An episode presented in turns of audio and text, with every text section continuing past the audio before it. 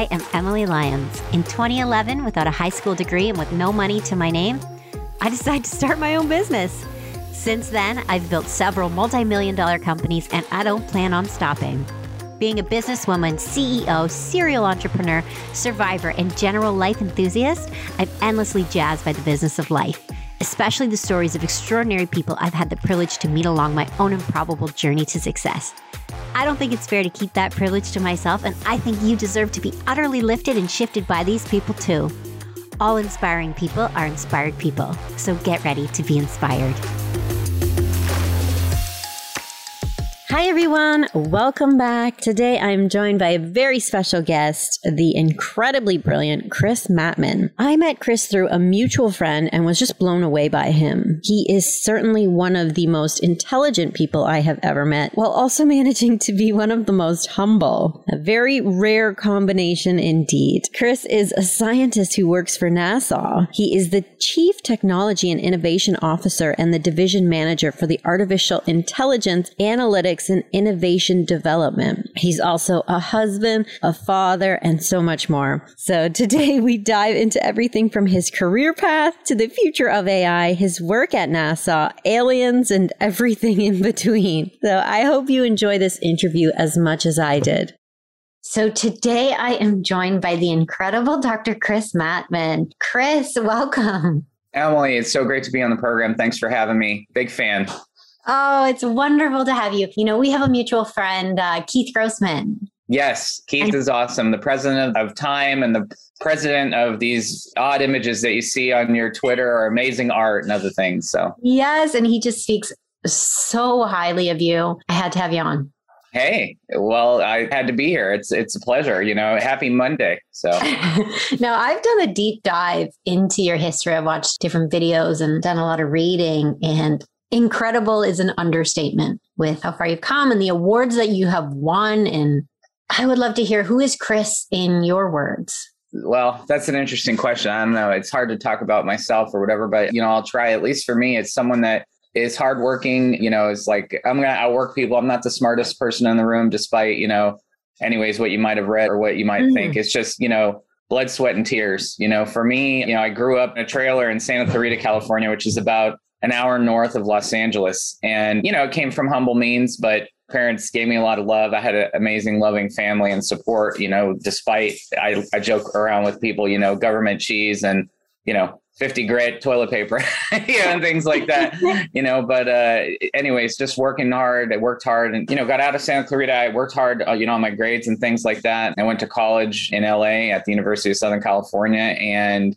I wasn't even interested in space, you know, in the beginning. I mean, space was always kind of cool, but it was sort of a means to an end. But I got really interested in space. I, I got an internship at JPL when I was a sophomore at USC. And I was really just looking for a job and something kind of support myself. And uh, yeah, I got to JPL. I started working there for a couple years. And the thing that really kind of struck me was in 2003 04, the Mars rovers. And I didn't even work on Mars stuff for my first 10 years at JPL. But I just, I mean, seeing those two twin rovers land on Mars, seeing Governor Schwarzenegger, the Terminator, you know, shake hands with my friends in mission control, I was just like, oh my God, I work here. You know, it's amazing. And yeah, so for me, it's just been, you know, a grind. The other things that I am kind of later in life here for me is, you know, father, I have three children, amazing wife and family, a couple dogs. And yeah, it's just gotten into, you know, being athletic, ketogenic diet, you know, running, all those things. So, yeah, you post a lot of food pics, I noticed. yes. Well, you know, they're keeping us, first off, so I underwent a transformation, you know, actually in the nine months leading up before the pandemic. I had gotten pretty hefty. You know, it's probably my biggest weight. All my whole life, I've gone up and down. You know, and it just depends. In the past, I could you know work it off by going to the gym or whatever and lifting weights and stuff. But you know, as you get older, you don't always have time to do that. And yeah, I'd gotten up to about probably 250, 260, and I'm 5'9. Wow. And that's unhealthy. And you know, you can see this in my older pictures. And yeah, so my wife got us on the ketogenic diet. You know, that's basically where you cut sugar out of your life and carbs, you know, mostly, mm-hmm. you know, I was down to about 20 carbs a day. And for nine months, I did that and I lost about 80 pounds. And this was leading into the pandemic. And so by the time I got into the pandemic, I was really into just what types of food can I eat? You know, I'm half Sicilian and half Irish. And so I'm into food is love, you know? And, uh, you know, so I was really into what types of food you could eat. And basically, you know, that's why you see a lot of the pics. And then I got into cooking it. And, you know, if you have to eat that type of way, you're going to cook a particular way. So, yeah. But then, anyways, I got into running too. This all led into the pandemic. And to be honest, it was a good thing. Uh, you know, I felt at least healthy during that time. And I mean, it's still here in many parts of the West. It's not over yet. And it's definitely not over in the whole world. But, anyways, leading into that, it was really good, at least for me and our family. And the running just kind of went naturally with that. Hmm. I would think that you would be very health conscious. Yeah, well, you know, I mean, I am now. I wasn't always, you know, like I said, the last, and partially it's just, you know, when you're doing too much, you know, sometimes you don't take care of yourself or you're, you know, eh, basically, I don't know if your audience, you know, this happens to them, but, you know, as you start to kind of do too much, like the thing you put to the side is like, like taking care of yourself, either with what you eat or being healthy and things like that. And I definitely did that for about a five year period. I just kind of let it go. But hmm. yeah, luckily before, you know, before the pandemic hit, you know, like I said, I kind of got into that. So it was the right time at least, you know, to get healthy. so I have to ask, what does a chief technology and innovation officer at NASA do? Well, that's a great question. You know, partly my role is sort of dual part. One part of it is basically to kind of envision the future and look into new technologies like information technologies, hardware technologies, you know, look at AI, you know, look at things like blockchain, cryptocurrency, and see what types of those technologies we could apply to the NASA mission, you know, into the space mission. So our core mission at JPL, the Jet Propulsion Laboratory, which is one of nine NASA centers. Okay, so NASA is a big distributed agency throughout the United States and there are different centers. There's Ames Research Center in Northern California. There's Goddard Space Flight Center right there in the Beltway in Maryland, right by DC. There's all these centers. And so each center has a role. And JPL's role is basically to lead autonomous exploration of space and mainly deep space. So we lead the Mars program. We operate the Deep Space Network, which are these football stadium sized 70 meter dishes in Canberra, Australia, Madrid, Spain, and Goldstone, California, which is responsible for all of the communication with assets in deep space and even in near Earth, you know, a little bit. And the Deep Space Network is not just for the United States. All countries use the Deep Space Network to do communication with their satellites in space and their assets on, you know, other planets potentially if they're so lucky to have those. So yeah, so we operate the DSN, we run the Mars program, we do all the robots and so part of my role as as CTO at JPL is looking at those technologies that fit and apply to those programs and you know seeing which ones we should adopt and fuse. And the other part of my job is managing the division of innovators. You know, so curating the discipline of data science, of AI engineers, machine learning, and making sure that we have a healthy workforce to do that. You said you aren't the smartest person, and I think many people would argue that that's not true. You seem brilliant. And, you know, having the position that you do, I think that for almost anybody, that would be a dream job. For somebody listening, what would you tell them if that was what they one day wanted to aspire to be? Emily, you're too nice and thank you. And my advice to people would be sort of the following pursue your passion. And part of pursuing that passion is dedication, hard work, whatever you're doing. It doesn't have to be, you know, you're great at grades in school and stuff. I've met so many just luminaries who all have the same kind of core discipline to themselves, you know, and you might not learn it early, you know, in life. You know, it might be something that you pick up later, but once you figure out the formula to being successful in life, which is, you know, again, no matter what, you talk to all these innovators, hard work, dedication, discipline with yourself. And then, like I said, just pursue your interest. So if you're interested in space, a couple of things you know to pay attention to. One is the acronym steam for science technology engineering arts and math. And so the a is newer. It's a recognition that you know being creative and having experience with the arts is really applicable you know to to science technology you know and engineering right? You know and, and math is that they go hand in hand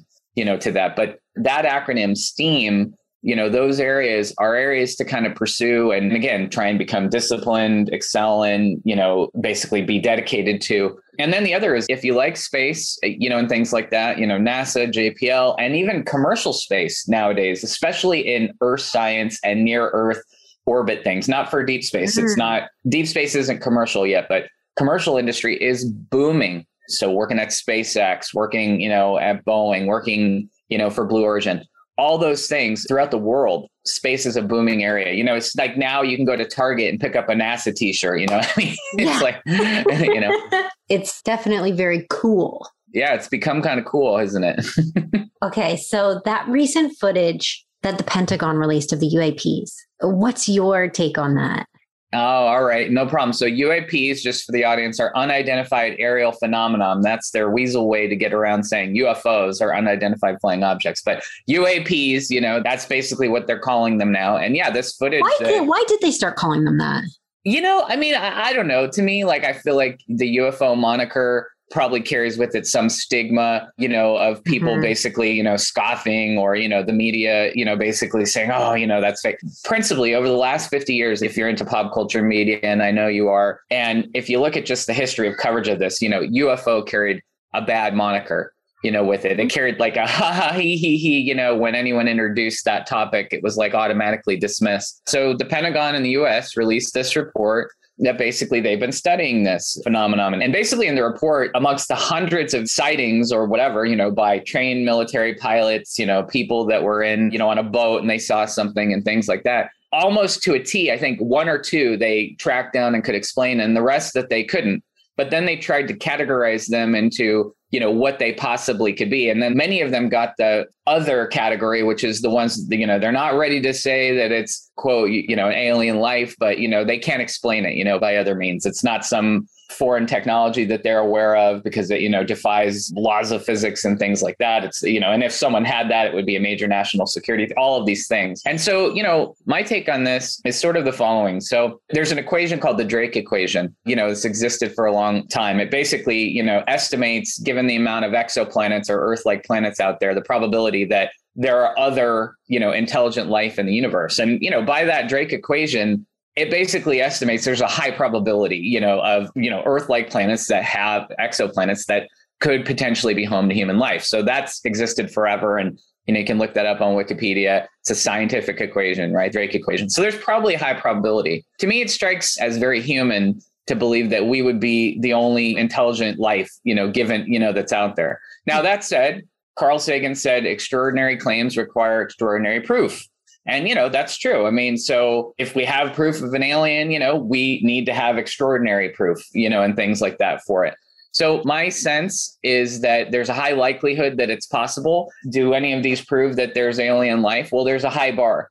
And that high bar basically turns it into religion, you know, on all sides. It's a leap of faith.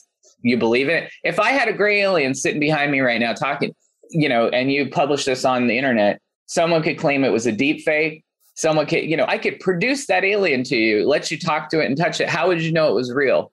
You know what I mean? And so that's the trick nowadays is at some level, it all just sort of becomes religion. But in my faith, I believe there's a strong possibility for it. So, what is your faith? Can I ask? Well, you know, yeah, you can definitely ask. So, you know, I grew up largely non denominational. I didn't go to church until I was 15. I went to church because my grandma and my mom basically incentivized my brother and I that we had to to do it. And I went to a four square non denominational church. I did that for about three and a half years, you know, until I got out of high school and got out of the house. And then I stopped going, you know, and I don't go, you know, nowadays, I don't practice, you know, in any type of religion. I'm not an atheist. I do believe in a God. I believe there is a God and a higher power, but I don't go to church, uh, you know, or anything. I don't make my family go to church and things like that. I am interested in it, but I just haven't found myself actively practicing or anything. It's a very kind of personal thing. Do you feel that you don't need the proof? You know, that's a great thing. So, again, like, so I'll put it this way knowing what I know about technology and today's ability to manipulate things or hmm. whatever, and knowing over thousands of years, you know, the popcorn or the telephone game, or just the fact that, you know, in religion, it relies on this sort of underlying faith as well, you know, of did someone scribe what happened, you know, 2000 years ago right? You know, do you trust that, you know, I mean, do you know anyone from 2000 years ago? you know, nobody does, right? Like we're mm-hmm. generations past that. So we rely on these books and things in which people are said to have written that down in a particular way and things like that. So even the underlying assumption there requires a leap of faith. But, you know, the thing that strikes me in my own life, you know, my own personal life related to religion and faith is that there are just things that I've experienced like inside you know, my, my heart, my soul, where I just feel like I attribute that to some higher power you know, and things like that. And then, you know, just I'm not like a big student of religion or things, but I read the Bible, you know, I've looked at, you know, I, I haven't read like Quran or other things like that, but I have looked at a lot of religious texts and they all share some commonalities and themes you know, across it, you know, even some direct overlap of, you know, characters or people and things like that. And so, given that sort of similarity and things like that, you know, I ascribe some level of truth to those things. But again, I also know that humans don't do a good job, even today, you know, of recording, you know, what happened in a particular way. And I know how that can be manipulated. So, anyways, even there, I think there's some level of faith, right? So, I'm hopeful. When people say, Are you religious? I say, I'm hopeful. Yeah, there you go. That's right. What would you say has been your proudest moment so far, career wise? Probably my proudest moment career wise was when I found out in 2017 that the work I had been doing for about a decade, building a technology that dealt with basically files and identifying them and extracting information from them, was the key technology that they used to kind of uncover the Panama Papers scandal and then it won the Pulitzer Prize in 2017. That like, and so that was an interesting moment.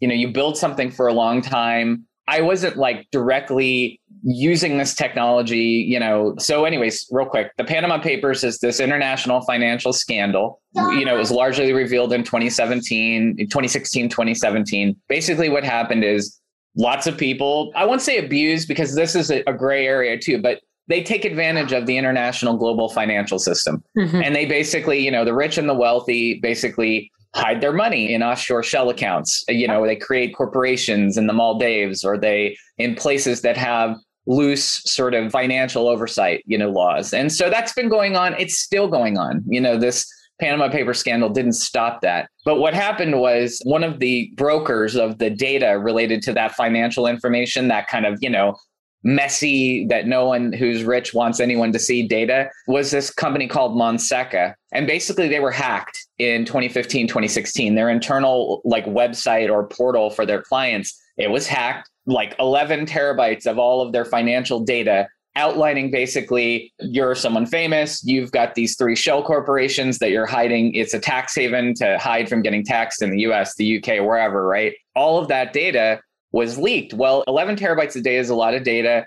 And 400 journalists that were part of the International Consortium for Journalists were basically investigating this and developing a story, you know, based on it to kind of see what they and you know what they found is the prime minister of Iceland hides their money. Hermione Granger, Emma Watson, you know, is part and parcel of this hides money. You know, they do it to wow. basically protect themselves and have a tax haven. And so the key technology that these reporters use to analyze all that data, develop all the links, networks between people, places, things, and locations, given that in that 11 terabytes of data, there was probably, you know, tens of thousands to hundreds of thousands of Word documents, PowerPoint presentations, whatever, right? You know, PDF files. To make that network and develop it that didn't take the age of the universe to kind of analyze, they used the technology that I invented called Tika. And so I discovered in 2017 that they did that. And what I discovered too when I saw that come out was all of these questions that they had been asking us in this open source project that I made were actually by these journalists that we didn't know at the time who were kind of going through that data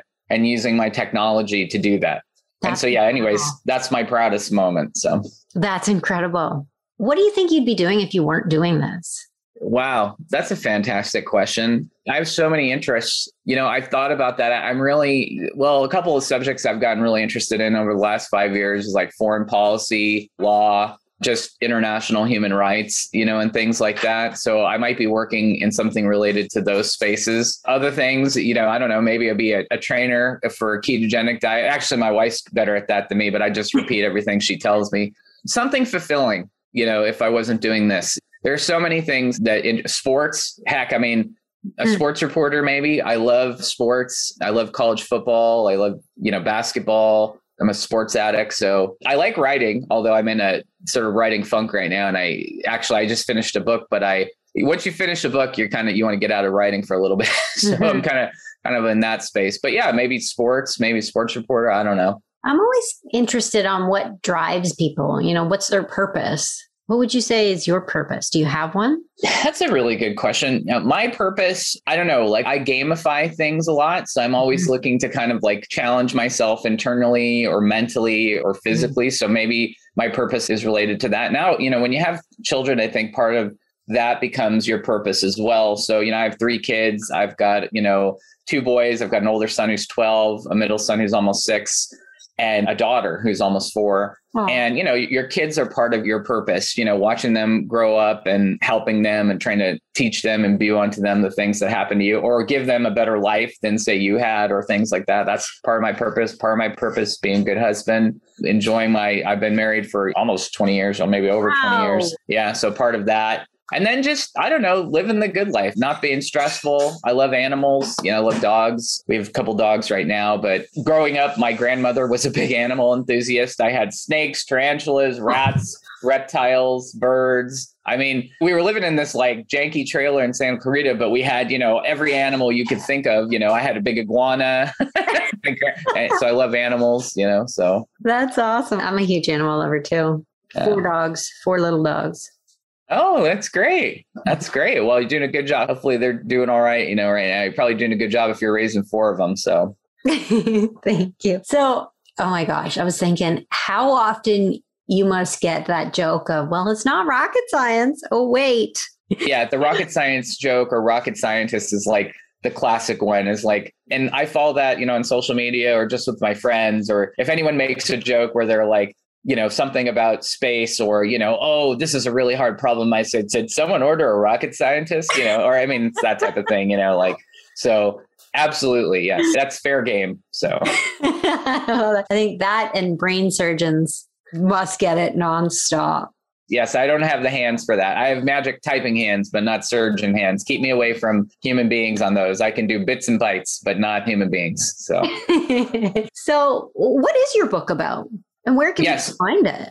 Sure, no problem. So the book that I just finished is all about machine learning with a very, very popular framework. It's basically Google's framework for doing it called TensorFlow. It's not only about this particular software framework, it's really just a core book about machine learning. And the basis behind it is sort of the following like about 17 years into a career, like everyone thinks I know everything about AI or, or whatever. But frankly, you know, I was watching the new generation you know the people in, in my organization and they really know about ai and machine learning. And so i got tired of kind of like showing up to meetings you know and faking the funk or you know i mean i know some you know about this stuff. I really kind of cut my teeth on statistics and data and things like that. So i mean i could understand some of what they were talking about but i didn't have a deep understanding of it. And so finally you know one day so, so about 10 years ago, I wrote a book on Tika, you know, which is well, actually now, gosh, it? Has been, yeah, it's been about 10 years.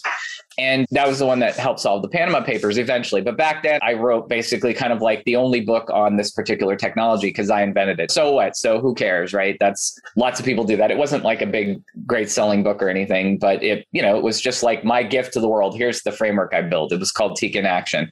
It was published by Manning Publications. And so Manning is a tech publisher and so they, you know, they'll send authors books or they'll let you know or give you deals, you know, on books. And so in 2018, I think, yeah, I was tired of not knowing what was going on. And so this particular book, you know, was one of the things that was like called Machine Learning with TensorFlow. And so I said, oh, you know, I got a copy of that book and I started reading it. And, you know, it was so well kind of done, you know, in a way. It was like funny, snarky. It made like, you know, examples like understandable. And I just sort of devoured this book. I took notes in it. I got a piece of paper and started drawing matrices. I really tried to kind of work my way through the problems in this book.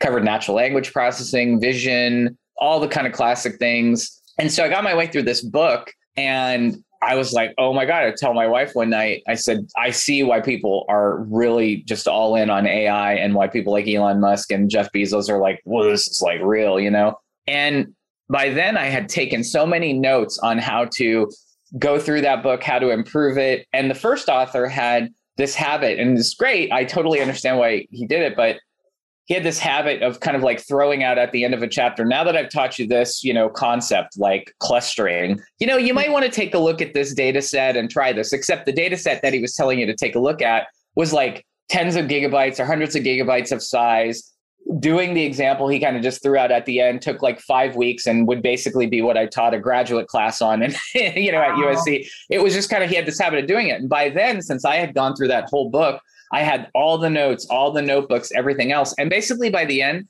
I had enough material for like a new, fresh, updated take on that book.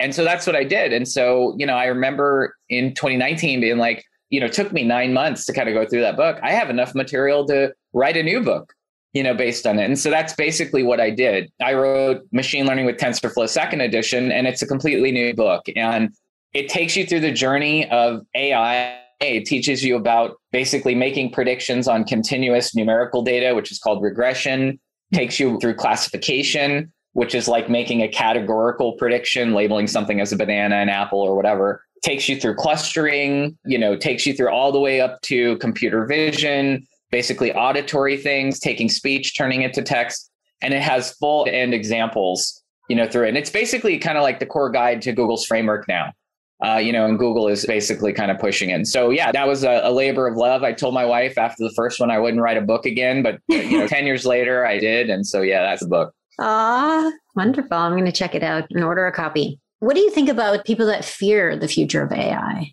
Because I hear that all the time. I think we all do. What's funny, I have an interesting quote on that. It was an article that the Wall Street Journal did that I contributed to. It's by Chris Mims, who's a great tech reporter there. And it says, AI is it magical? And it won't save your business.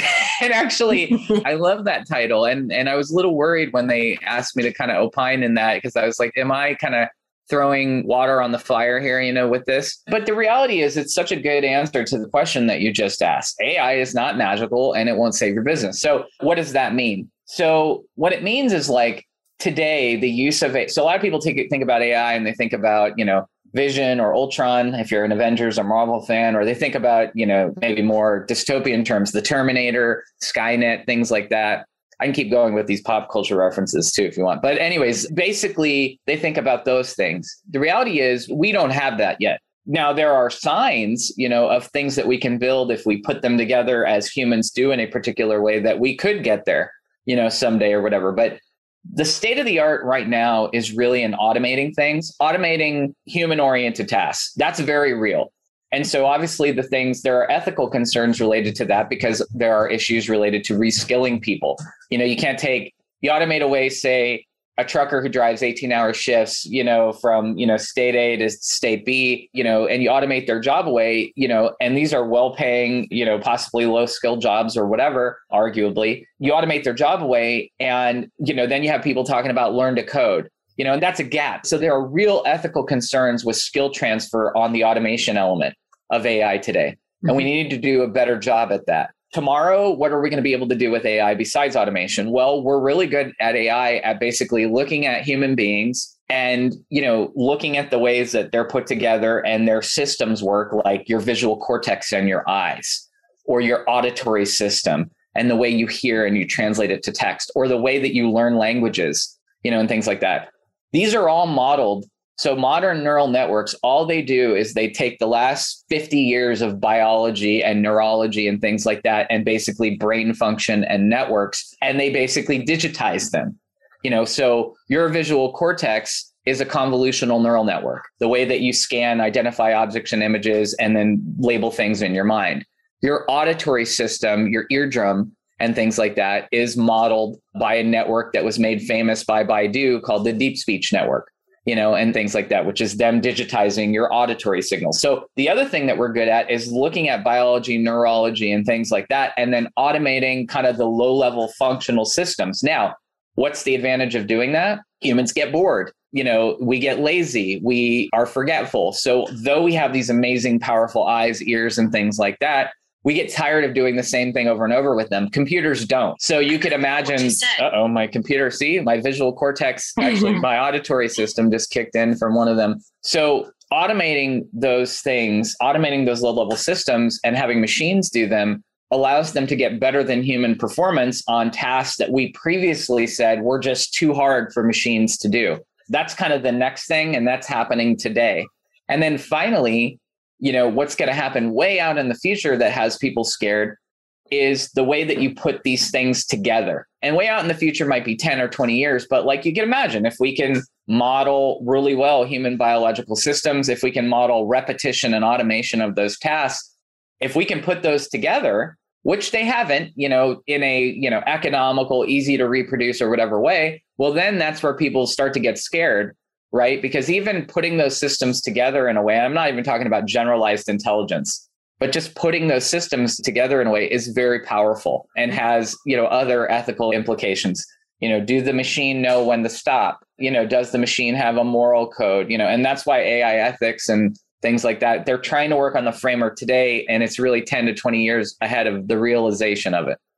Elon musk he's been working on the neuralink. Are you familiar with that yes so the neuralink is basically a human brain interface this is basically an attachment that plugs into your brain, basically. And, you know, how does he do this or whatever? Well, we know a lot about the brain today because, again, that second part of the answer that I just gave you is mm-hmm. how does your visual cortex work? Well, we model these neural networks. Neural networks are basically digitized models of the neurons, the synapses, and the ways that your brain is organized. Your brain is a network of basically specialized cells that exchange electricity. And as it turns out, you know, in that environment, we know a lot more today than we knew 10 years ago about so much so that you can take electronics, physical devices. just a physical device that you basically put on your head and it is interfacing with your brain. Why is this useful? Well, there's all kinds of reasons that people are scared, you know, scared the bejesus out of them. Fine, I get that. But why could it be useful? Well, people that have lost brain function that can't hear anymore, right? So restoration of here's just a simple thing. We know we have digital neural networks today that take auditory signal, right? And that turn it into text or that, you know, enhance it and things like that. Imagine then basically turning that into a physical device and someone who say is impaired or they have, you know, a disability or something like that, restoring their function, you know, or restoring you can imagine eventually possibly you know it restoring possible eye you know function or vision function things like that. So there are positive things you know from this.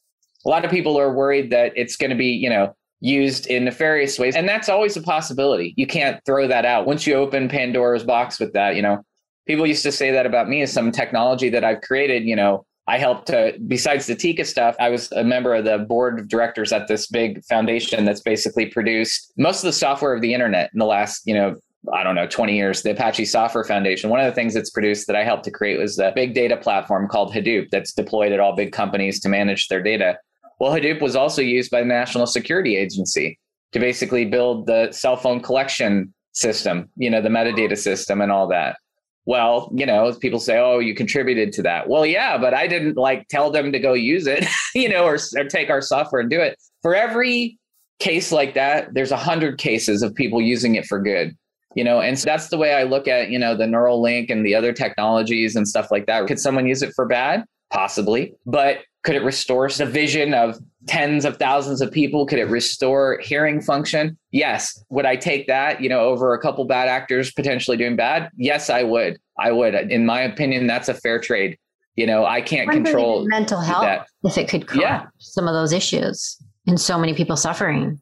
Yeah, Emily, and you know, mental health is definitely a big issue. Anything that we can model, you know, especially brain function or diseases or, you know, and we know more too about those today even related to mental health than we did 10, 15 years ago as well. Even upstream as far to the molecules and the proteomics and the DNA that cause some of these things, you know, and all of that. And so you can imagine an end-to-end solution, you know, systematically to some of these things. And so so basically anything that we can model or that people are studying in neural networks could potentially be something they could put or make into one of these Neuralink things, you know, eventually. And so for those reasons and for the possible positive uses of that, I'm generally supportive of those capabilities. What if they approached you now and said they uh, wanted to test one on you, but it was workable, no side effects? Workableness, I'm always open to things like that. I haven't jumped out of the plane and skydove yet. All right, skydive if you're listening. but I am definitely interested in things like that. So I know if you could become a superhuman, I want to learn Spanish. Oh, so get this, Emily. So related to that, like learning Spanish and all of that, this has some other concerns that the people have. But you know, again, it's that trade-off that I already mentioned. In two to five years, you won't need to do that anymore. Like learn different languages. Why? We're so good today. Again, automated speech recognition, speech to text, fine. And now we have the systems that are being built out called for machine translation, language to language, English to any, many to English, you know, things like this basically the 100 or so, 200 plus widely spoken and written languages, we have systems, neural machine translation systems that model the way that our brain learns language, like to a chilling effect, like it's done. In other words, the technology is already there. It's powering all of your digital assistants today, and even news and translation and stuff between that. So the reason you won't need to learn a language is that they're making small, you know, embedded IoT devices, not a neural link thing, but just pieces that you put in your ear. And they're now becoming economical to a point of again, where in two to five years, you and I will buy one, we'll have one, and then I'll be speaking to you. Like, let's say you want to receive French. I'll be speaking to you in English. You'll hear French. You'll speak back to me in French, and I'll hear English. These are going to be less than a hundred dollars. You know, eventually, you know, they're going to be commodity. And at that level, you don't need to learn another language. Now, the only problem is in areas where they call low resource languages, where they're not widely spoken or written, and there's about mm-hmm. 6,000 of those. Wow. You know, and so those are a challenge. And that's why most of the companies, Amazon, Google, and places like that, you know, even Facebook, Instagram, are working on basically big bets, like $100 million program bets to basically get better at low resource languages where you have less samples, you know, of the data because the challenge with machine learning is it's data hungry. So you need a lot of data to train the most powerful machine learning models. The reason that for all the widely spoken and written languages this is solved today is because all of the major internet and media companies have been collecting this data for 25 years. A news report written in this language and translated to this language by humans. And there's so much examples, so many samples of data you know and it's messy and unstructured but they've made such big bets and investments at these companies to make the data structured and nice like a big table like a spreadsheet. And that's what machine learning wants. It wants organized data. The challenge with low resource languages or whatever is that a they don't have enough samples right to learn from and then b it's messy and unstructured and people haven't made those bets and investments to make them better. But they will and when they do and this is the ethical concern is you know, the thing you ask yourself is is learning a language a skill that the next generation should have, or has it been automated away? You know, mm. and we don't need that anymore. And that's kind of one of those questions to ask. But yeah, like you don't even need Neuralink for that. If you're willing to wear like an iPod headpiece, you're good.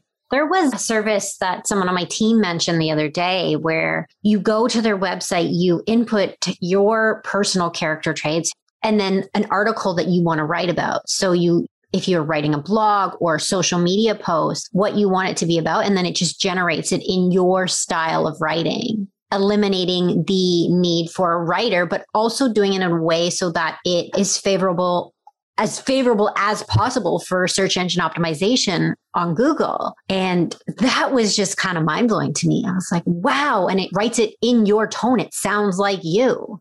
Yeah, that technology has been made powerful by when you hear people talk about the GPT-2 or GPT-3 models. Those are language models that basically, you know, they haven't gotten to it yet, but like these are trained on billions network size, like so that human brain has billions, hundreds of billions of neurons in it right? Possibly trillions, right? These little cells, you know, that fire, you know, and things like that with electricity and allow it to flow through sometimes and not. And so that GPT-3 model, I believe, is hundreds of billions of neurons. You know, so it's a huge model. Like to train it, you know, this is why people are worried about training machine learning, you know, and things is like the energy, you know, related to that and the consumption and, you know, related to things like climate change and all that. But basically, once that model was trained, that big bet, that big investment was made, people are adapting that model. What that model learned is basically the structure of the human language, how to write, you know, how to emulate everything you just said, style, form, patterns, you know, but it was trained on, say, all the data on the internet. Right. And so, how many unique personas, voices, and things like that did it capture when it learned that? so many, right? And so that's why today with the GPT-3. And this is also, you know, OpenAI, you know, which Elon had invested in too. This is why they didn't want to release their newest model initially because they were so worried at the types of, say, articles and stories that it could generate, it's indiscernible from the human eye and things like that, whether you wrote that or the machine did, you know, and things. And so uh, they eventually did release their model. It's based off of the GPT-3, you know, and all of that. But yeah, it's basically the same concept is like, okay, is writing those types of stories again? And here's the skills ethical question. Is that a skill that we need or should it be automatable? And if you look at the human history, right? People probably never thought that they wouldn't have to be, you know, say people that cared for horses, right? When we had horse drawn buggies, you know, they probably never thought that they'd have to start, you know, doing maintenance on wooden wheels, you know, and eventually, or people never thought, you know, that freeways would grow to six lanes or that you would have to worry about problems like that. And so there are always moments in history in which people have reskilled themselves. The big challenge, you know, is like, what's the kind of off ramp for that? What are the barriers? And so that's the thing that has people up in arms, you know, right now is they feel, oh, it's happening too fast or, you know, things like that. And if on the grand scale or scheme of things, it's not, you know, if you look back historically to some of these things, it's actually pretty commensurate with technology leaps and bounds and things like that that have happened. But I think the challenge that many people have had is this on whatever aisle, you know, you sit on of this sort of national conversation or international conversation and debate is that people don't want to talk about that yeah. there's just been this sort of like, oh, I don't want to talk about, you know, or just, you know, vitriol on both sides. The reality is we need to talk about it. People always talked about it. We need to figure out the best way to use these skills that are suddenly becoming automatable and to reskill people in different ways. 100%. Well, I want to be respectful of your time and you are just incredible and brilliant. I hope that we can do this again. But where can people find more information about you? So thanks, Emily. I really appreciate this. It's been a pleasure too, and I do hope we can do it again as well. If anyone wants to find any information about me, they can go to Mattmann, which is my last name, M A T T M A N N dot AI. So I'm now an AI on the internet as well. So Mattmann.ai. awesome. Well, thank you so much for joining me today. I'm going to snap a photo. Awesome. Thank you again so much, Chris. It has been such a pleasure chatting with you. It's been a great pleasure. Thank you, Emily, and looking forward to talking soon.